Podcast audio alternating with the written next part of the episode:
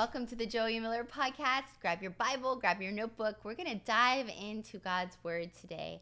I want to take a moment and encourage you to ask God, to ask God. God wants you to ask him for things. A lot of times we can adapt to the mindset that God's too busy. Why would he want us to ask him? I'm bothering God uh, about this. But there is power in your ask. There is power in you bringing your petition to the Lord. And we're going to take a look into God's word and see what it says about asking God and reasons that we really don't ask God. We're gonna, there's going to be a shift today in our ask. So let's take a look at, at uh, Mark chapter eleven, verse twenty-two.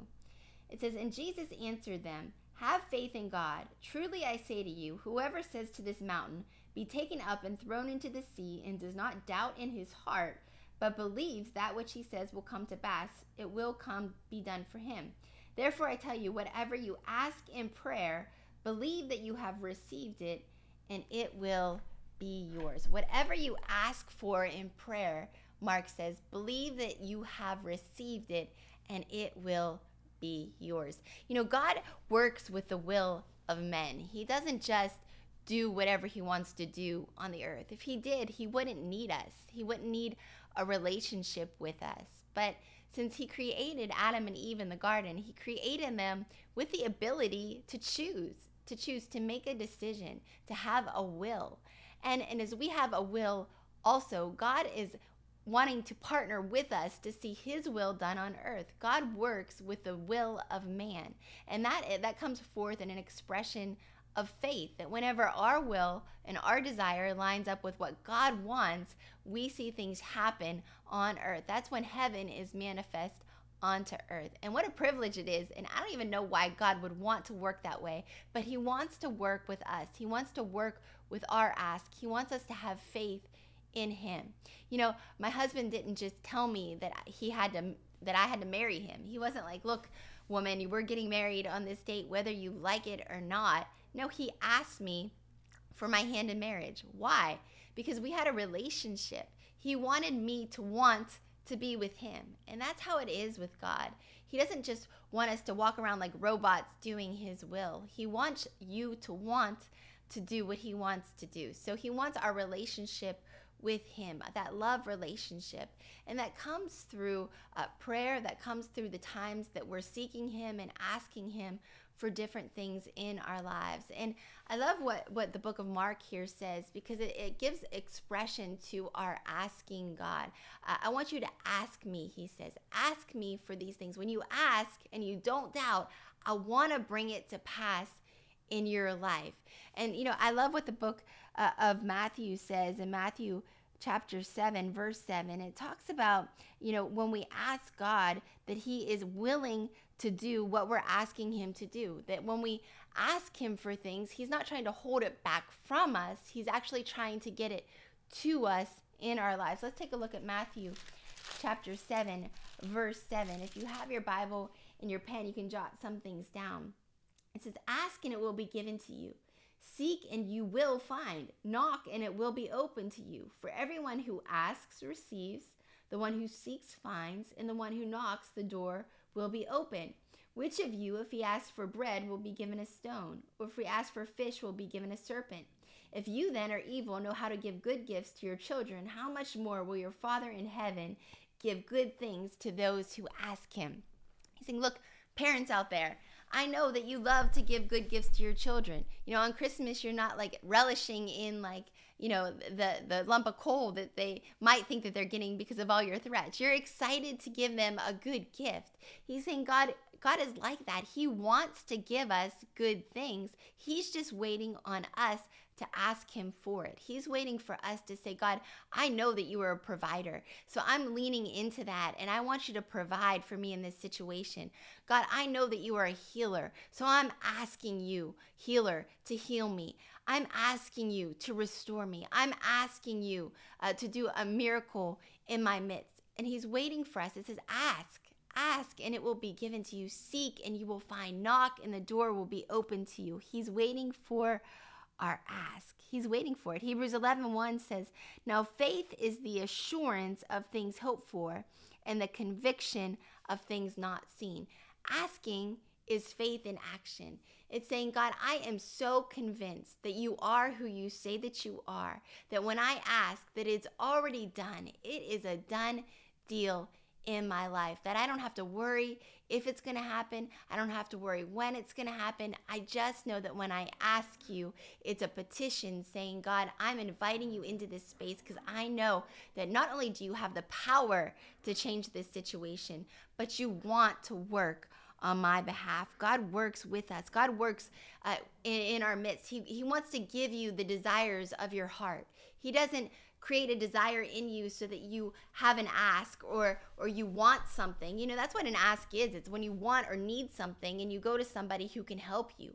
My children will come to me if they need to ask me a question to go somewhere, if they want to ask me for something monetarily. They have no problem asking me for something because they have a desire or a need that needs to be met. And so, you know, when we're serving God, the Bible says that those desires that he puts into our hearts, they're not to frustrate you or to leave you hanging. He gives them so that you will uh, ask him, so that you have something to wrap your hope and your expectation around, so that when he fulfills it, it brings glory back to him. There's been many times in my life where I have asked God for something and he has showed up. And in those moments, whether it was believing for the sale of a house or whether it was believing for a healing, whenever that thing came to pass in my life, I wasn't uh, so caught up on, on the thing. I wasn't so caught up on the fact that my face was better or so caught up in the fact that our house sold.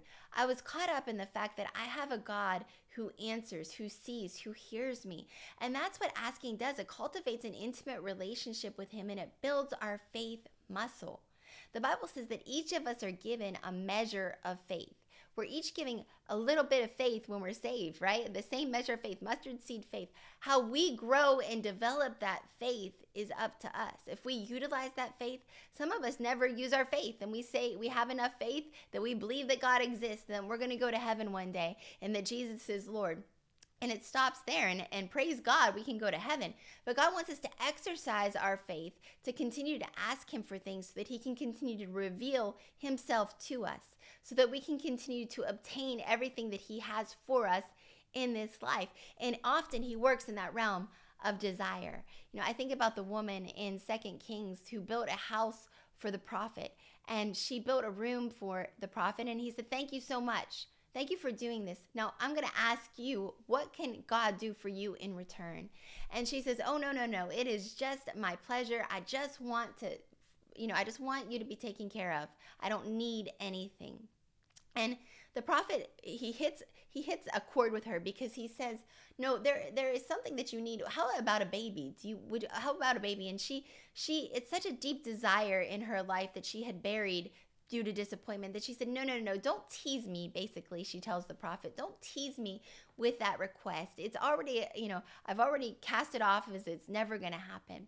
And God wanted to remind her of a desire that was in her that she had buried because he wanted to bring it to the surface so that she could have faith in the God that she serves. That God was saying, thank you for doing this for my prophet, but now I want you to ask me for something because I want to fulfill a desire in your life because that's the kind of God that I am. The Bible says you can't outgive God. You can't outgive him, that he is a blesser.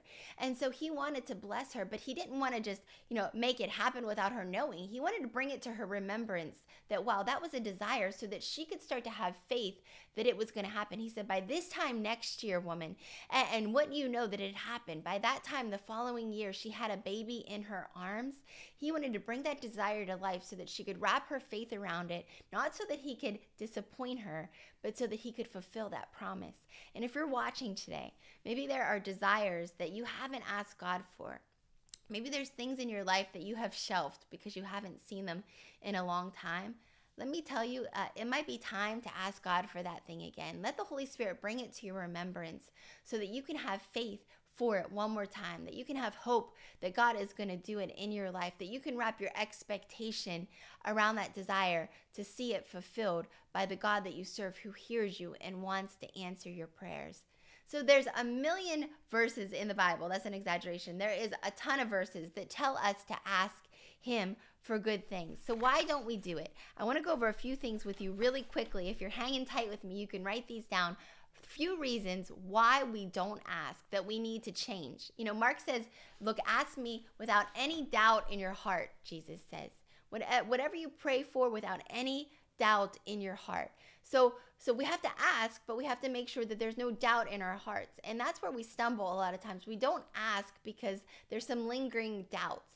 Well, why do we have doubts? What is the doubt that keeps our ask uh, from, from growing in our lives, keeps us from petitioning God for the desires that He's put into our heart?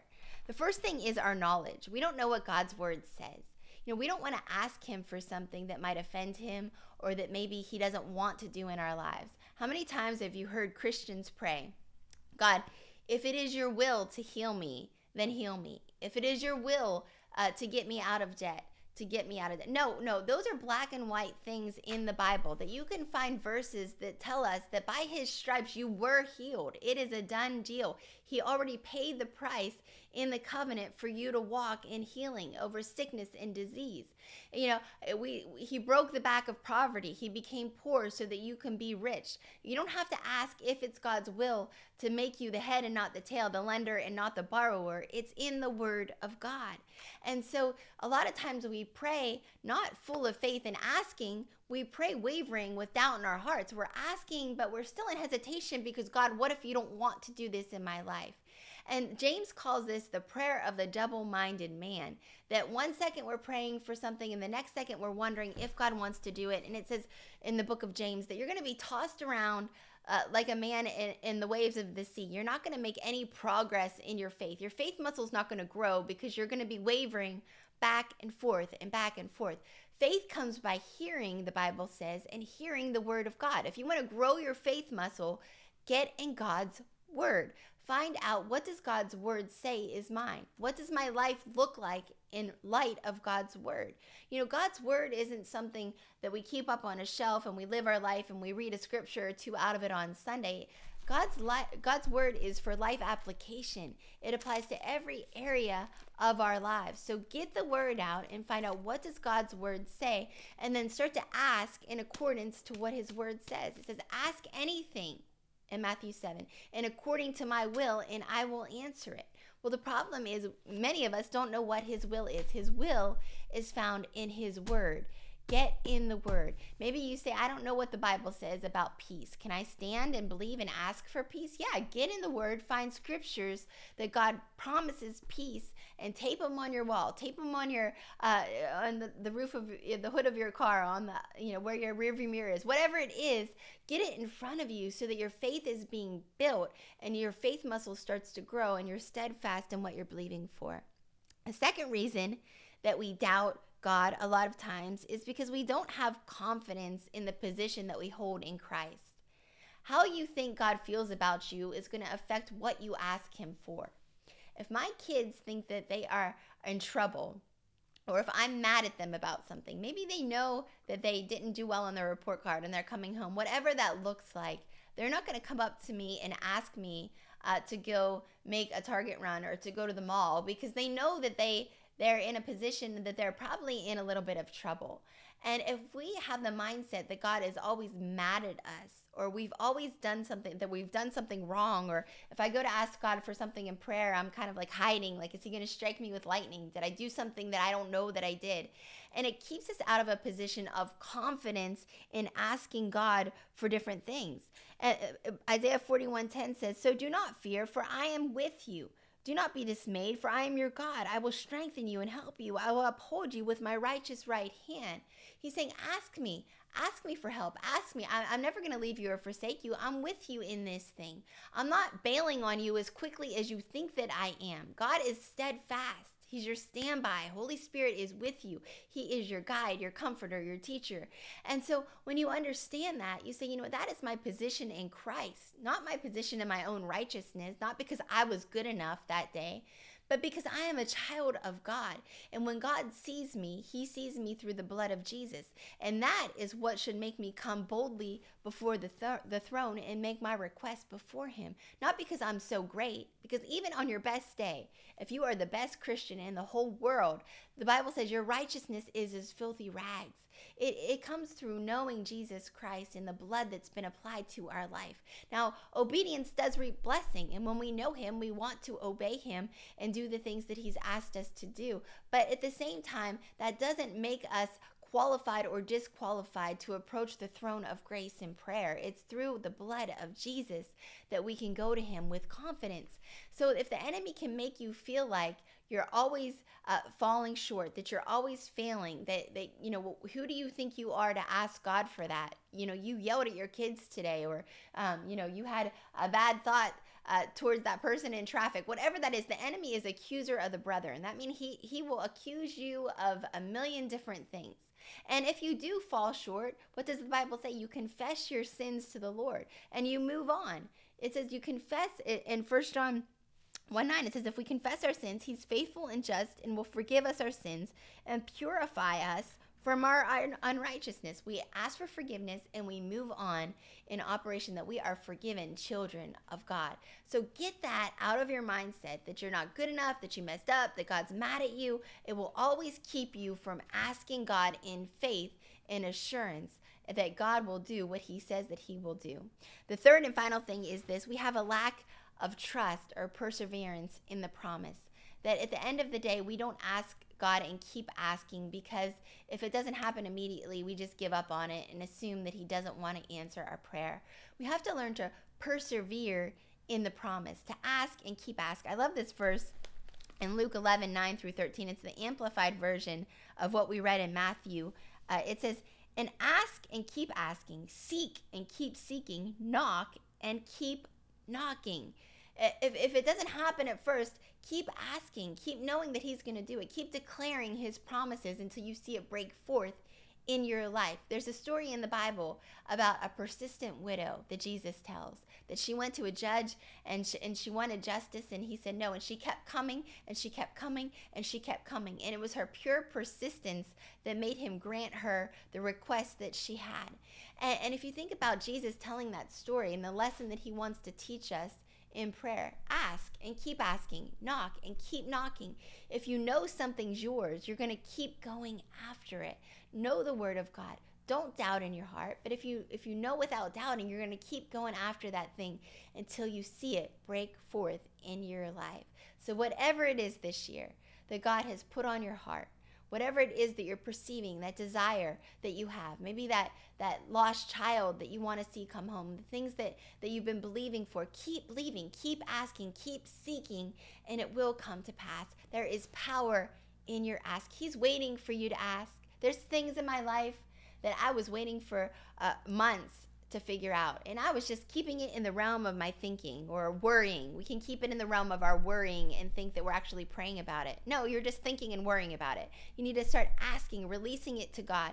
The moment that I asked him, the moment he answered me, he, he laid it out all out before me. He's waiting for you to ask him, because he wants a relationship with you. He wants to do this thing called life with you. He wants to see you obtain victory after victory all throughout twenty twenty-four, and it starts in your asking.